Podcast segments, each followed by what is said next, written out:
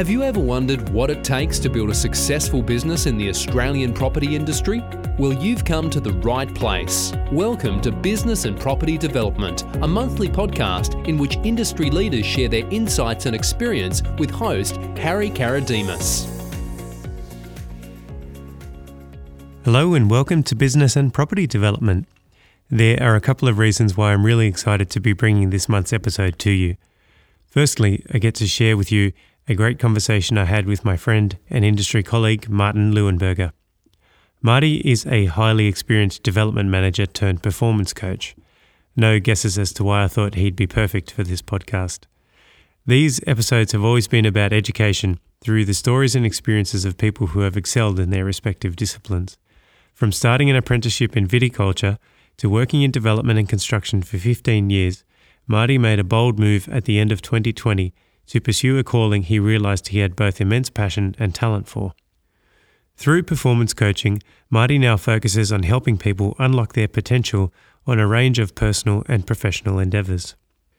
So, how does he do this? What potential can you unlock?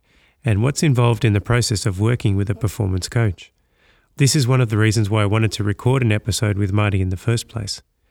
This leads me to the second reason why I'm thrilled to be sharing this episode with you. As part of his collaboration with me, Marty has taken his generosity up a few notches and has offered to coach me as part of putting into practice the aspects of performance coaching we discuss in this and future episodes. The idea here is we get to share with you some of my results so that you in turn can gain some insights into the effects that performance coaching can have on your potential. So, without further ado, please enjoy my conversation with Martin Leuenberger.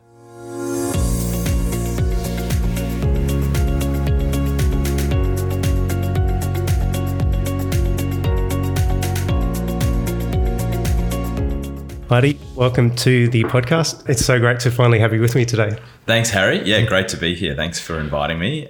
Before we start, congratulations on this great podcast. Uh, thanks uh, very much. Good Appreciate following and, and good content. I've enjoyed it. Well, thanks to you, I think, particularly for season two. So it's actually fantastic to have you behind the mic now. Now, before we get into the actual recording, I'd like to give some context as to what we'll be speaking about today and, mm-hmm. and why we're here. So, firstly, your career path to date meshes in really nicely with the primary themes of this podcast. From a development point of view, you've had an extensive career in, in construction and development, working with some great companies on some amazing projects.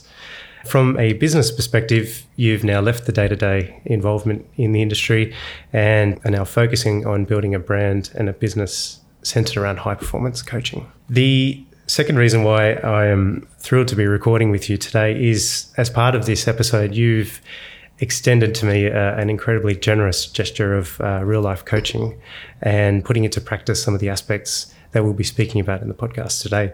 So, this episode will, in effect, be uh, a bit of a mini series on performance coaching in practice, which is an, an incredible opportunity and one which I, I, cannot thank you enough for. No, absolutely. I think it's a, a, great opportunity, and I'm very grateful that you're willing to be transparent with your listeners, that you're you're open to the idea. And I think most of my coaching clients, well, all of my coaching clients, it's all around trust, and that's how we get the best out of coaching. But all the information, the conversations, and the data is all completely locked away and confidential. So the fact that you're willing to open that up a little bit to your listeners is is absolutely amazing. Well, I think it's important to know what happens in coaching. I think to better understand why you'd consider heading down that road and, and perhaps bettering yourself in that regard. Yeah, so absolutely. Before we get started, I'd like to ask you a couple of brief questions just to paint a picture of you for our audience. Yeah, so sure. if you could tell me um, where were you born and where did you grow up? I was born in Adelaide, grew up there on a lot of land just out near McLaren Vale, actually. So I grew up with 10 acres of land. Absolutely loved uh, my childhood and younger years there as well. With my parents both being from Switzerland, I actually spent most of my school holidays and Christmas period in Switzerland. So I don't think it was until about the age of 20 that I had my first Christmas in Australia with a summer with an Aussie barbecue uh, in thongs rather yeah, than right uh, on a pair of skis. And where did you go to school? In South Australia as well? Yeah, I went to school at Immanuel, Immanuel Primary School, and then Immanuel College. Mm-hmm. What about post schooling? Did you have any inkling of what you wanted to study or get into? Absolutely not. I had no idea what I wanted to do. So after school, pretty much straight after schoolies, I left for Europe and I did an apprenticeship in winemaking in viticulture. So I spent some time in Switzerland working at two vineyards over there, one near Zurich and then one in Geneva. But the vineyards, while they produced great wines, they weren't great conversationalists. It was quite a lonely job, I guess, a lot of solo time. And when I came back, I knew I wanted to do something with people or work with people. So then I did my bachelor's in with majoring in finance and accounting. And how did you segue into property and construction? I used to play a lot of tennis when I was younger. My tennis coach, Fabrizio Pirelli, who's one of my mentors, was my tennis coach. Uh, he was a hard tennis coach, actually. If I was late, it was laps of the tennis courts. But he was living in Sydney and working, basically managing a project management firm and gave me the opportunity to do some work experience over here. Moved over to Sydney for three months to do work experience uh, while I was at uni and then that turned into employment. Essentially, that's how I found myself in Sydney and and uh, in the property game. Fabrizio Pirelli, as That's in right. Toga. Correct. Toga correct. Fabrizio. Correct. I didn't realize you guys went back uh, that far. That's, that's incredible. Yeah, yeah. I think I'd known him since I was about 10. Very good tennis coach, very good tennis player, and uh, very good human in general. Let's talk about your early career path. And you got an, you got an apprenticeship. How did that progress? Doing doing the apprenticeship in winemaking was really amazing. Loved it. Gave me a chance to be in Europe, travel through Europe when I was younger. But again, having that experience was like this isn't for me. Then coming over to Sydney and doing work experience in property kind of just fell into it. And so getting the opportunity to get employment as a, an assistant project manager, I was working as a te- tenancy coordinator. I enjoyed it, but I just felt like I didn't have the right experience studying finance and accounting. I didn't really have that construction background. So I left there and went to work at Hanson Yuncken. So I went, went and worked on a couple of sites as a contracts administrator. Again, very quickly, it was like, this isn't for me. I enjoyed it. It was good to be on site and get that experience, but I, I really didn't want to be pigeonholed into a construction company or working as a contract administrator. It just wasn't what got me out of bed. And then from there, essentially, I went and worked at Mirvac. At that point, I really didn't question anything. I just was like, okay, I work in property. That's what I do. And so I went and worked at Mirvac as an assistant development manager. There was I was there for six years. Absolutely loved it. Incredible people, incredible organization. I also had the chance to do my master's in sustainable development while I was there up at Bond Uni. So I got a scholarship there uh, that was sponsored by Mirvac. I while I was there, I was working on Green Square uh, origination and also 71 Macquarie Street, which was a joint venture with AMP Capital, and that's where I got to meet the AMP team. That was then sold off, which is now known as Key Apartments, which was also delivered by Richard Crookes basically at Mirvac, while I had a, a, good time, I wasn't getting the delivery experience, and so I had this huge gap in my the sort of the development cycle. And then I got tapped on the shoulder by an individual who was the PM on York and George Street, delivering that on behalf of Fife Capital, and uh, essentially asked me to go across and deliver that with him the money was too tempting and I started to chase the money, started to chase and you know also tick the box of getting delivery experience as well. Within a couple of months I knew that I had made a very very poor decision. It was a very confusing environment and I guess working with just a single operator you spend a lot of time with one person. I learned some extremely valuable lessons then. First of all, don't chase the money. Second of all, really do your homework about who you're working with it's really important that you work together, your values are aligned. And that was just an extremely confusing and, and difficult work environment. Unfortunately, my wife's mother had a stroke just before we get to we were about to get married.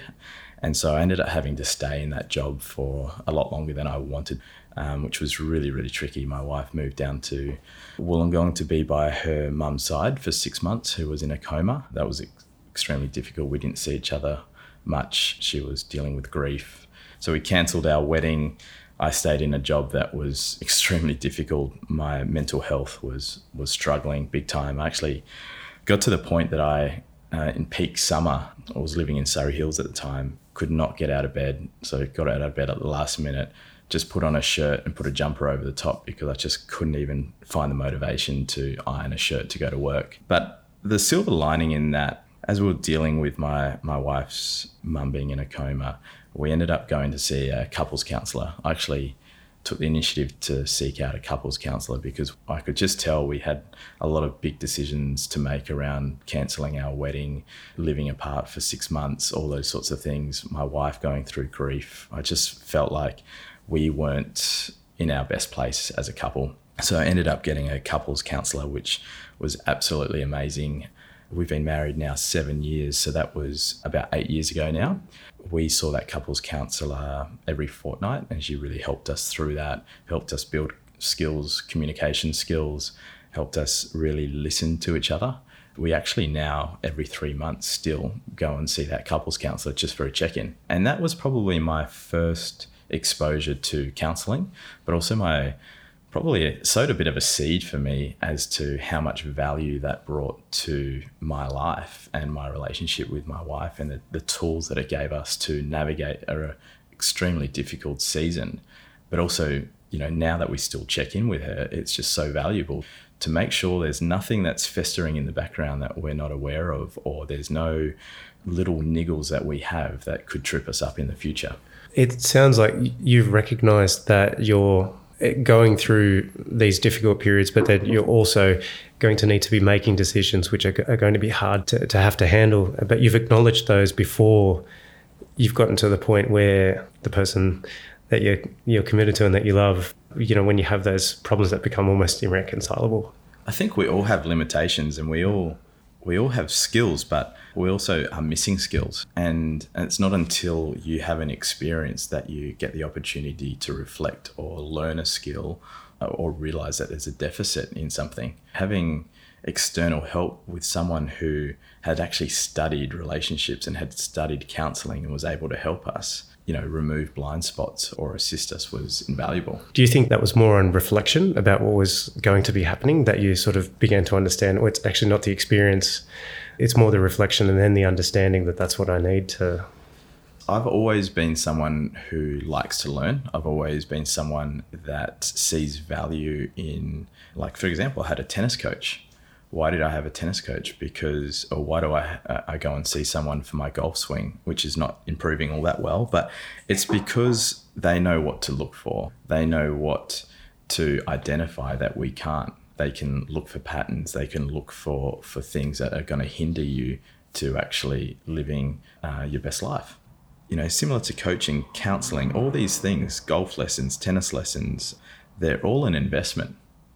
They save you time doing things alone and, and trying to change or change a pattern on your own is is a really difficult journey. A challenge, yeah. Yeah. Having someone who has the experience to actually help us is key. Let's get back onto uh, your journey through construction. Uh, you, have gone through a very difficult period in a, in a job that obviously not right for you. How did you move past that into sort of your next yeah your next well phase? There, there was an incident which I don't need to go into, but I basically that day chose to quit. I think that was a really momentous moment in my life as sort of a stake in the ground where I was just not willing to be treated that way and I was going to stick up for myself and I made a decision. So I quit my job. Literally the very next day, I had a phone call randomly by someone from Uniting. I basically told them up front, hey, look, I don't understand the aged care model. I've never been in it, but if you want to have a coffee, let's let's go and have a chat. And so we had a coffee, and following day I had an offer and went and worked with Uniting. It was a great organisation with a lot of purpose, but I feel so lucky because I got to work under a gentleman called Adrian Chiano, who was just probably one of the best managers I've worked under. He was encouraging. He was you know he he lifted the lid. He wanted to see and realize your potential. He wanted to give you opportunities. He would listen. I guess it was a the bookends of what i just had. So uh, anything could be could be better but it, he was certainly someone that just brought back passion for me 10 months into that role got a tap on the shoulder from amp capital to go and deliver loftus lane which we are sitting in now one of the, uh, the apartments again, I, I made it very clear to AMP. I was like, hey, I've never delivered anything. And they were like, no, no problem. We want you to deliver this. We want you to be involved. And when I approached Adrian, my manager at Uniting, he basically said, You have to take this. This is an amazing opportunity. And that just kind of shows the caliber of leader that he was, that he actually wanted the best for you, which is, I feel like, is quite rare. And so, uh, yeah, a couple of weeks later, I turned up at 50 Bridge Street and was preparing the stage two DA for, for Loftus Lane. Just for a bit of context, we are recording this episode in one of the apartments in Building B. Loftus Lane apartments are now complete. They have been for a couple of years now. Uh, May last year. May last year, yeah. They settled. So, yeah, this is a Sylvester Fuller building a two better on the um, the park side, which is absolutely amazing. Actually, I wouldn't mind getting into um, this project a, a, bit later on. Given your your experience in development and construction, and also working for developer builders, what aspects of the development process did you find that you were most passionate about? I feel like I can really talk about that now that I, I've been through the whole development cycle. I'd have to say that I enjoyed or maybe I enjoyed it the most, but my strengths really played out in the the early stages of development. You know, where there was a value add, where we were problem solving, where we were working as a team with the architects, with council, with the consultants to resolve issues, and and then taking that through to a point where we we're gearing up for marketing and sales, and then the the hype of sales. I mean, here we sold out in two hours uh, with CBRE. They did an, an amazing job it's just the hype around the project. We, I think we're still one of the the quickest development to sell out under two hours, and and we smashed the lights out with with the sales rate and set a new record at that point. So that was absolutely amazing. And then again, preparing, you finalize the sales contracts, and then we we sort of go on the journey of continuing to prepare for construction and delivering the project. So that front end for me was probably the most exciting. That's where you, I feel like, get to explore ideas. There's creativity. There's collaboration. There's there's relationships that are built based on working together. In comparison to then when we hit delivery, we had a, a, really obviously had a construction contract which we had to adhere to. There was formalities, everything was locked in. Documentation was at seventy percent at that point. We novated all our consultants and architects across to Richard Crookes, and so everything was more at an arm's length. And I, I really didn't enjoy that as much. So you found the breadth of opportunity that exists at the very beginning of a project fine tune what's possible. Yeah, um, absolutely. Yeah, absolutely. I mean, this project had we were working with five architects in total, then a yeah. landscape architect. Then we had an amazing Indigenous artist that we got to work with. There was just so so much going on in this little block. I just absolutely loved it. Yeah, I think you, you put a really fine point on that when there was a couple of posts that you'd put on social media at the end, and the the list of people that are involved in this kind of a project is just phenomenal. The amount of human capital that goes into these kinds of projects, the amount of energy that gets mm. poured into this, and while we celebrate it, we we usually celebrate the final product rather than actually celebrating the individuals. You know, the the amount of con- conversations we had about floor levels and acoustics that just doesn't ever get spoken about but the time and money and effort that's poured into that needs to be recognized i will be forever grateful for the relationships that I built through this project and actually being in the trenches with so many great people and so many great organizations. But there, there's a lot of great people in the property industry. And I think that this project for me really highlighted that.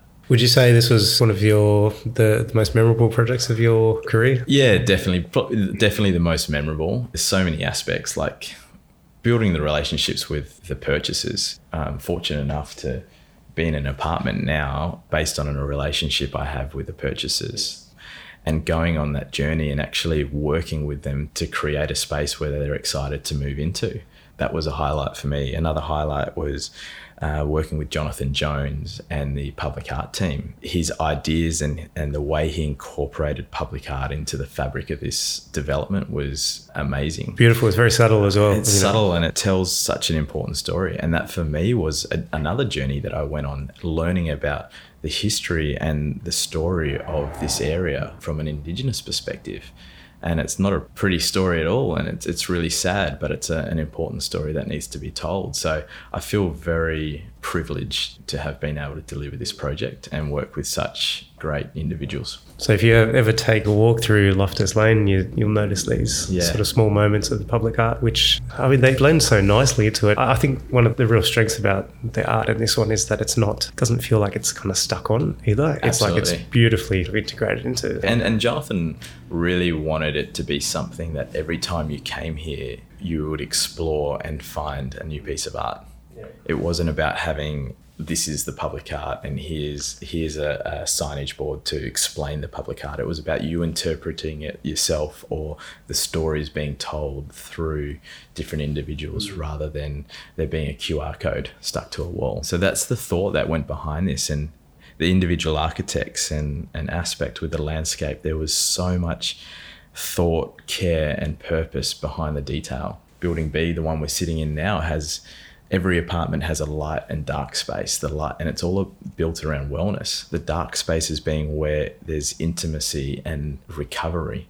The dark rooms where you sleep well, and then the light areas where it's all about growing plants and and having the natural light and experiencing that. I think it's also quite special that it actually happened Yes. as well. Yes. I think that's one of the big risks of in development where you, you have these amazing ideas, but there's always the risk that it just gets cut. Death by a thousand cuts to the point where you just you lose that the detail and the thought and the this this development actually kept that. It did majority of the time. There was a few decisions that were made up the chain which I didn't agree with, and I felt like those little things actually became quite big pain points for the purchasers. For example, every every project goes through a cost engineering or value engineering pro- process, and there was one line item for a DAS system to be in the basement, which would allow you to have reception on your phone. And I tried to fight black and blue for this DAS system not to be taken out because, in my mind, the purchasers that were moving here, they're the sorts of people that are making business phone calls and deals as they're driving in their cars.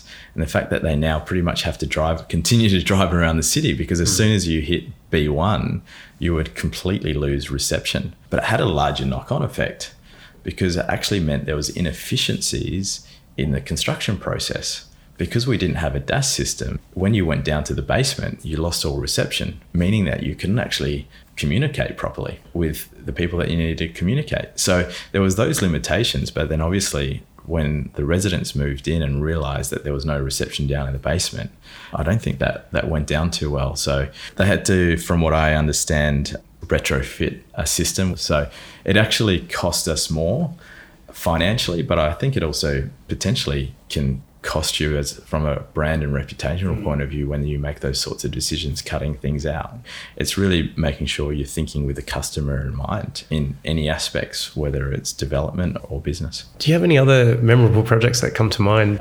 all the projects I've worked on at Mirvac, which was Green Square and 71 Quarry Street, were all memorable. One that I worked with was in Ryde when I was at Uniting, and Adrian and I were trying to bring this this model from the Netherlands called the Humanitas model. And essentially, what that is is it's an aged care model where you build an aged care uh, within a unit block, but you've got normal residential, you've got aged care, and it's all built uh, on top of like a shopping center. So the idea is that when people are in there, they're part of the community. And so when you move into this retirement or palliative care or aged care facility, you get to interact with the everyday life. You're not segregated. And this model for me was just, it made so much sense because, you know, it built community and it helped people age in a healthy way um, that they were still part and considered part of the community so that they would be able to go and do their own shopping downstairs. They'd be able to see families, hear kids crying. They were able to go to the gym and, you know, they'd only be, you know, obviously probably doing light, light weights, but they were, you know, probably doing light weights next to someone who was lifting 150 kilos, you know, and so there was more to to that model that was really exciting. Unfortunately, it didn't get up, but just to have the opportunity to push the envelope and bring something to Australia that I think is should be the the way forward for for the um, aged care for aged care. You've touched on a couple of people who have been really great leaders to yourself, especially. We talk about maybe what they've taught you and how they've impacted on your development yeah, this is, forward? This is an interesting question because there's so many people. There's people who directly have impacted me. There's people who have indirectly impacted me, and then there's people that I've just observed. So you know, I've got people like Fabrizio Pirelli, obviously, who you know was the reason I'm in Sydney. He's definitely been someone who has been an amazing soundboard and has been incredibly generous with advice not necessarily always the advice I wanted to hear, but was always honest and always gave me gave me time, and that's been invaluable. And a friendship has obviously come from that as well. Adrian Chiano from Uniting, I don't have a huge amount of contact with. We catch up probably once a year, but just being able to observe his his leadership style, being able to be under that leadership style, being able to see how he was quite selfless and really led from behind to build his team was something that stuck with me. There's people like John Kenny, who's uh, the CEO of, I believe it's Australasia Colliers now, previously just Australia, but I was lucky to be in a mentoring program with him, and he was just not only generous with his time, but he was generous with his network. And he really taught me how to build a network. He taught me about self brand and, and the importance of building a brand for yourself. And those sorts of things are, are really, for me, were really valuable because at the point of time, it was what I needed to hear in order to build a career. I feel very lucky now from from that perspective of building a brand, but also building a network.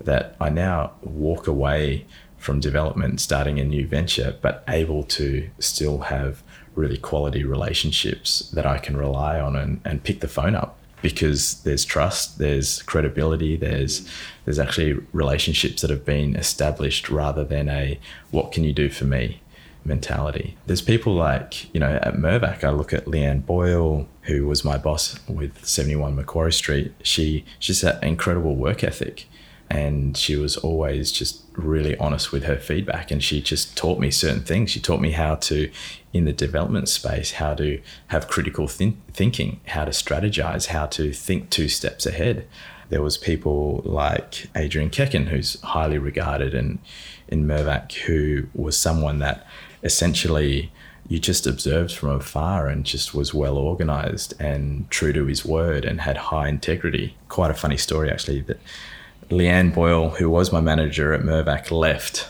She went to work at Lendlease and uh, that's when I got tapped on the shoulder by this other company to go and uh, deliver York and George. And that day that I received the offer from there, I, I, resigned. But the day I resigned, actually was the first day that I was working under Adrian Kekin. So it was he couldn't believe it. Like, what have I done? You've only been here for two hours under my leadership. Uh, we still laugh about that. Just wondering, uh, at this point in time, you've in your journey through AMP Capital, what is the segue into your performance coaching journey and you decided to sort of wrap up in construction and development, you know, how did that sort of unfold? I look at Loftus Lane as a project that was almost like a project of two halves. The first half of the project was a lot of collaboration. I worked really closely with the SDM, Mark Grant, at that point, um, and also the, the design manager for QQS, uh, Eve Clark, who was absolutely amazing. And there was, like I said, a lot of collaboration. There was a lot of people that are, were involved that were all very aligned with the vision of the project, were aligned with our values, were aligned with how we went about doing the work. And we had everyone just was leaning in into the project. When we hit the delivery phase, there was an internal change in reporting lines.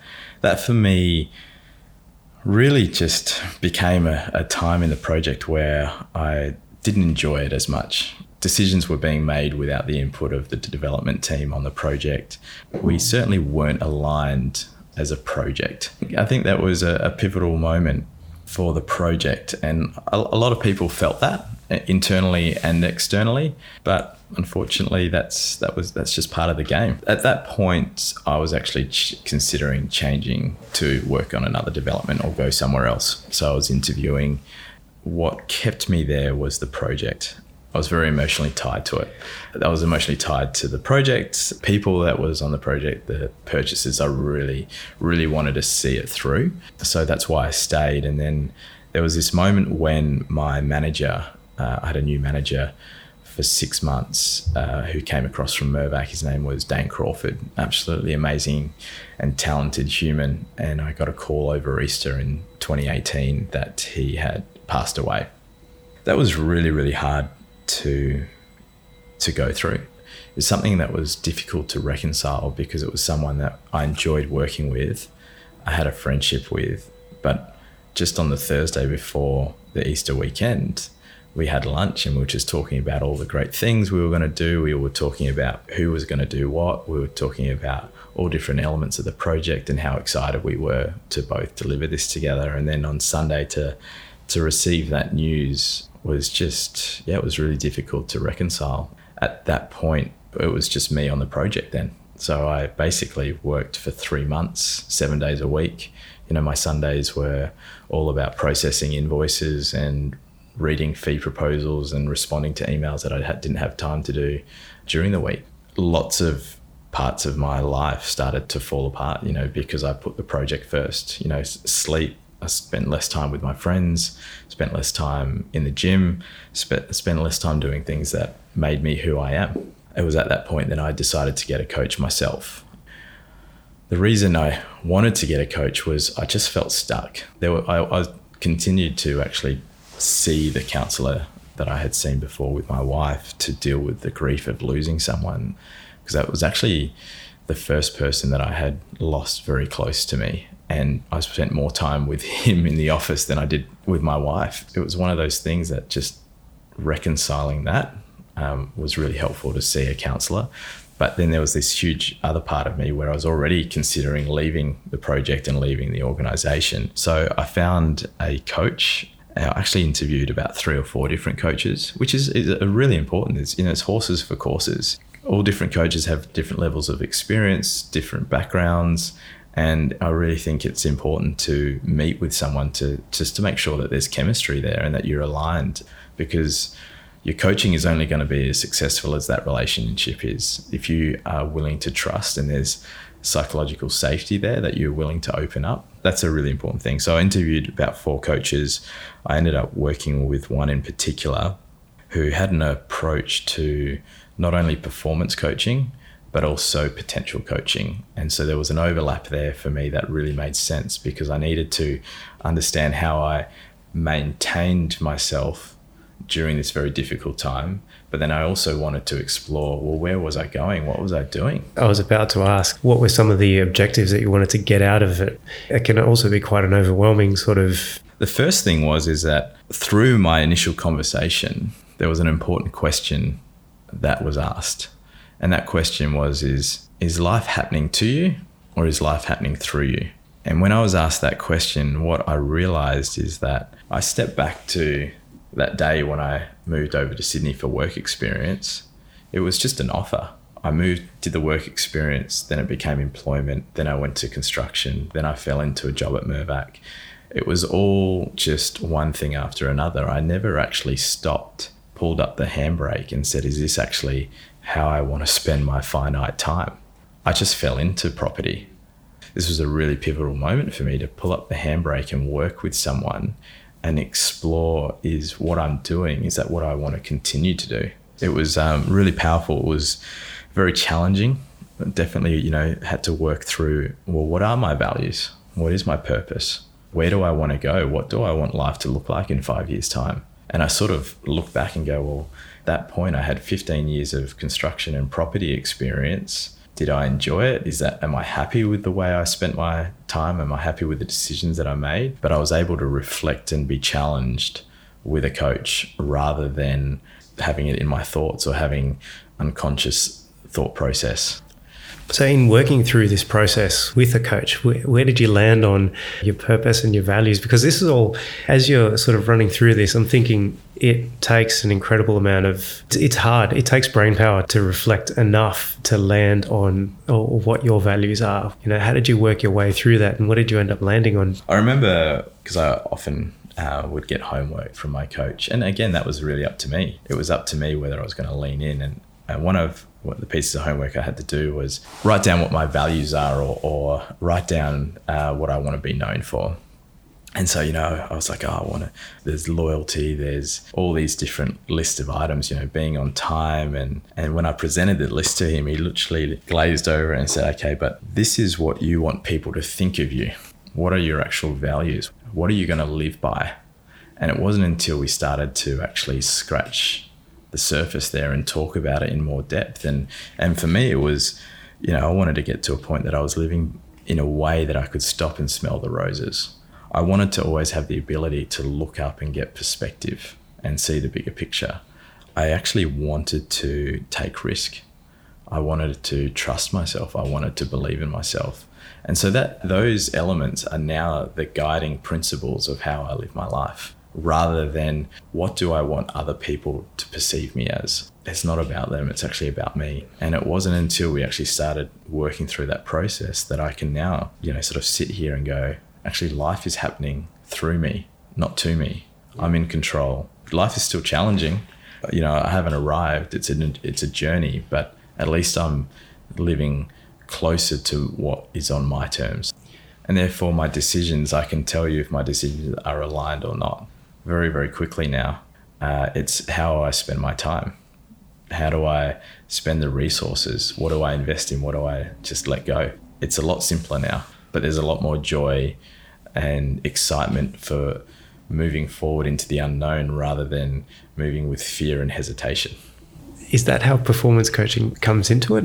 Performance coach is really about it's outcome driven.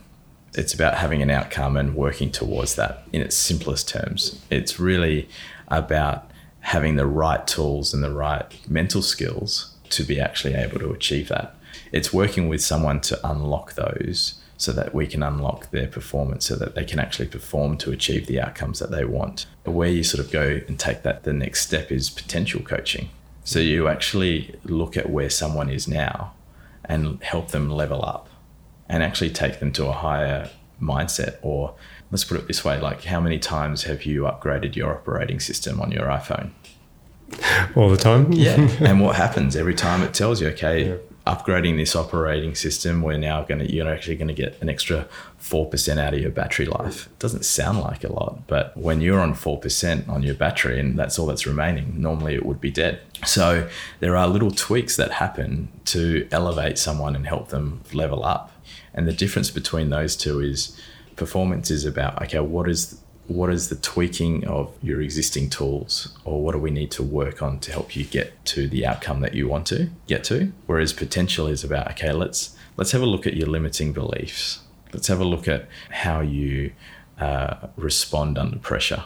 Let's have a look at um, really questioning the way you're thinking and the way you're spending your time and realigning that to a purpose. It, it just goes a lot deeper to elevate you to a, a higher level of capacity and thinking. I'd like to understand you had a coach to help you consolidate your thoughts and to, to make decisions based on what you thought were the best outcomes for your for your life at this point in time. With that in mind, what did you have to like? As in, you left development and or you wrapped up your time with development and mm. construction. Mm. So, what did you have to do to to commence your your journey into coaching? Into coaching, yeah. Gosh, I guess that the benefit that I experienced from coaching I kind of looked at it in a way that everyone should have a coach. Why wouldn't you? I felt like I was almost cheating, to be honest. I was like, this is making my life so much more easier. I'm a better version of myself and I'm growing, I'm developing, and I'm able to have a greater capacity and I'm enjoying life more. Like, who, who doesn't want that? We quickly realized through the work that development is not necessarily where I wanted to be. There was elements of development I really enjoyed, which we've spoken about, but probably the thing that I enjoyed most about the development was the people. I spent a lot of time in that that role just asking questions about people. You know, how are you going? Like, not just let's start the meeting. It was actually about the the well being of the people in my team or the consultant team. I I really cared about people. Another strength of mine was the stakeholder management. You know, I was able to resolve problems with council rather than being aggressive or you know writing emails i would actually pick the phone up and have a conversation and i was actually able to unlock some pretty key elements of the project through the relationships I was able to build. And I think that links to the level of empathy that I have and that sort of the EQ. For me, I quickly realized that it's about people. That's what I get excited about. And seeing people thrive. Mm. I actually really enjoy the idea of someone being successful. I really enjoy the idea of someone enjoying their life and living the way they want to live. I get really sad when I hear people talking about, oh, I have to have six coffees a day to get through today, or they, they almost plan out their holidays a year in advance because it's a coping mechanism. So for me personally, I knew that coaching was an area that I wanted to explore. So I just did a lot of reading about it. I met up with other coaches. I explored the industry, and more and more, and the more people I spoke to around me that knew me well, validated that this is this is an area that I would excel. And I also had this internal idea that yeah, this is something that I actually really want to pursue, and it sort of gave me this new lease on life. It gave me passion, and internally, I got the opportunity to be a coach at AMP. Um, so they had a coaching team there essentially for for onboarding and to, to try and build the culture of the company. And that was through facilitation, but there was a coaching program that was attached to that. I just, I loved it. It was something that I hadn't really, a buzz that I hadn't experienced before. And actually seeing people, you know, lean in and, and get something out of it, I was like, yeah, this is what I want to pursue. I started the journey where I went and um, enrolled into a master's of psychology coaching at Sydney Uni and I started that in January 2020. Actually, um, we had four weeks in the classroom, and then COVID hit, and the rest of the time that was that was online. Um, but so I, I managed to work full time while I studied full time, and if I was to do a master's in property or a master's in finance or something again, I don't think I would have been able to do the two simultaneously. Yeah. But I had a very clear vision had a very clear purpose that I wanted to move into coaching. So I, I really was able to to lean into that and, and and do both of those at the same time.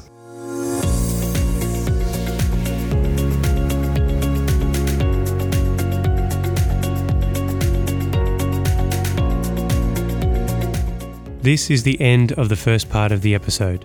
Coming up will be the second part where we discuss Marty's move from development into performance coaching. We also discuss my upcoming coaching sessions with Marty and the process that we'll be going through together. See you soon.